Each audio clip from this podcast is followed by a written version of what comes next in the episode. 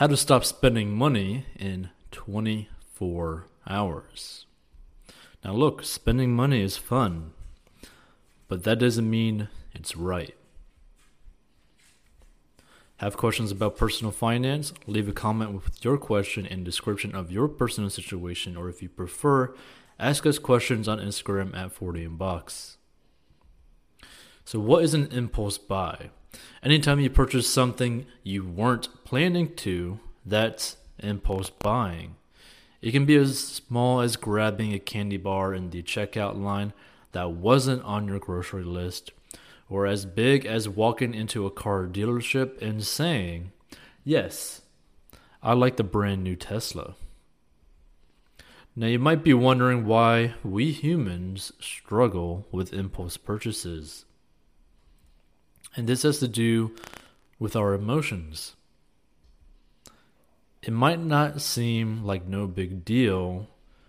You got dumped, so you go buy a new pair of shoes.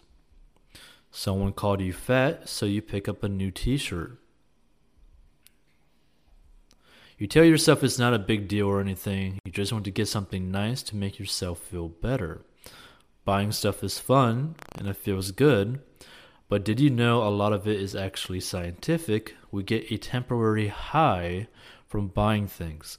Buying something on impulse feels exciting. That's because it releases dopamine, the chemical that makes you feel good in the brain.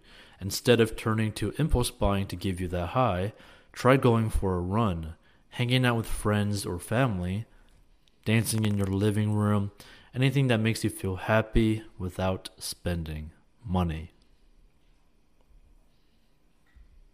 So, how to stop impulse buying? Because this is a very big issue for a lot of people you got to make a budget and stick to it. Okay, first things first, you need a budget. But here's the kicker you have to actually stick to it. Very simple, but very hard to do. You got to tell your money where to go each month and then follow through with that plan. If it's not already budgeted for, don't spend the money. Yep, it's as simple and as hard as that. Give yourself permission to spend. Yes, we just told you to stick to your budget, and you always should, but it's also important to throw a little fun money in there too. Give yourself and your spouse, if you're married, a line item in the budget with your name on it for your fun spending. This is money you can spend how you want and on what you want, no strings attached. Depending on your budget, this might be $10 a month or $100 a month or even $1,000 a month. Just make sure the amount is reasonable and affordable for your budget, your personal budget, okay? So the next time you're walking through the mall and something catches your eye, which nowadays it'd probably be on Amazon, just check your fun money fund. You've already budgeted a small portion of spending money for it, and you get to decide how to spend it. And don't shop when you're emotional. We just talked about this, but it's worth mentioning again. Don't let your emotions control your spending habits.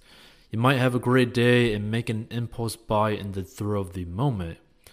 Or maybe you're having a bad day and you tell yourself you deserve something nice, that this item will make you feel better. We've all been there before. Both of these things can happen pretty easily. So, how can you fix it? Whether you're celebrating or trying to cheer yourself up, don't buy anything when your emotions are riding a roller coaster. Like, just don't try to go buy something when you're going up and down, up and down, up and down. Take only the amount of cash you'll need. Figure out how much money you need for the items you want to buy and only take that amount of cash. You could even go a step further and leave your debit card at home so that you don't tempt yourself to buy more with plastic, even the debit card kind. And if you have a credit card and if you have issues with a credit card, do the exact same thing. Leave your credit card at home. Now, if you stick to your shopping plan and don't bring any extra money along on the trip, you can't make an impulse buy. is pretty much impossible. Now, that's the power of cash. And especially since like have you ever actually spent like spent money like bought something with cash like if you haven't and you do it for the very first time it's going to really mess you up right now i'm not talking about if you just stick it into like a machine using cash right no i'm talking about if you have to go to like through a register with a human being go that route because the feeling you get giving someone your money, even if it's for items that you're buying, just hurts you. Like you actually feel pain giving the person your money. Like it's so bad, especially if you do it for the first time, because you're like, I'm losing all my money. I'm losing all my money. I might not even get anything back, right? Like it's it's a really weird feeling if you've never done it before and you really should if you haven't because it really starts to change the way you view the value of a dollar. And you need to get off social media. It's true if you're having trouble with comparisons, social media isn't going to make it any better. If you know you have trouble being content when you scroll past everyone's highlight reel, aka your news feed, then remove these sources of the problem. We're not saying you have to kick social media to the curb forever, but try deleting Instagram and Facebook for a week or more and see if you notice a difference. And even if you don't find yourself falling into that comparison trap, the reality is that social media is one big major billboard for impulse buying. Everywhere you scroll, someone is trying to get you to spend your money. If you're not on the app, you won't see all the businesses with flashy sales and new products for you to spend your hard earned dollars on.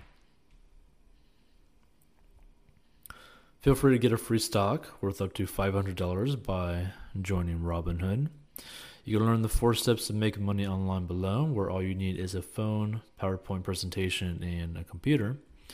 You could automate your investing with Acorns, where it just rounds up your everyday purchases and then allows you to basically put that into index funds, stocks, bonds, all that sort of stuff. And you could create the best landing pages and sales funnels using ClickFunnels. And feel free to become a master of your money by going to 40bucks.com. Feel free to watch more episodes. Now, I do want to say this as like a final kind of like tip, kind of like a side note on this, right? By the way, if you like this sort of content, feel free to hit the like button and subscribe. It does help the channel and you get help. Now, when you're creating a budget, there's two ways that you could really create a budget, right? And their effectiveness really varies between like for the person like on each one, right? Some people will be able to do more of a digital budget making, right, where they do it like on their notes app or basically a budgeting app on their phone. The problem with that is that if you're on your phone, you could be very tempted to use social media, so you get distracted and you may not even work your budget at all even if it's on your phone, because we all know that there's apps on our phone that we have never, ever touched, right? Just never touched, even though it's on your phone. Now, another way that you could create a budget, which is something that I prefer to do, and I really recommend everyone doing, is going to Walmart or buying on Amazon a cheap $1, $2 notebook, right? It could be a legal pad or it could be one of those like um, those like polka dot little notebooks, right? And you get like a pen or pencil and you just carry that with you like in a backpack or something, something that you're going to be carrying it all the time or at the very least every week. Because then you could write down, okay, this is my budget for the week. Because the thing is, when you write down something, when you physically write down something, you're going to remember it a lot better.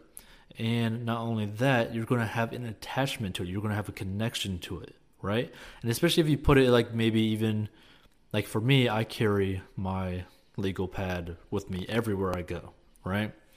Because I just travel and I use that. But for a lot of people, just having it at like your kitchen counter or in your bathroom on your counter, you can see, okay, this is what my budget is for today or for this week. Like it really helps you because it reminds you and you know exactly what you're planning. And then you can make adjustments to it as to like certain needs that pop up. So like let's say like an emergency pops up. Okay, you can make a quick adjustment to the budget, rework things so that this emergency situation can be solved within your budget, right? Because you just got to rework things within that weekly budget. It's just a very handy way to really budget your money. And it's one of the cheapest and laziest ways to do it. And not to mention that, it's going to make you more productive because you might as well do a to do list while you're doing that. So, see you in future episodes.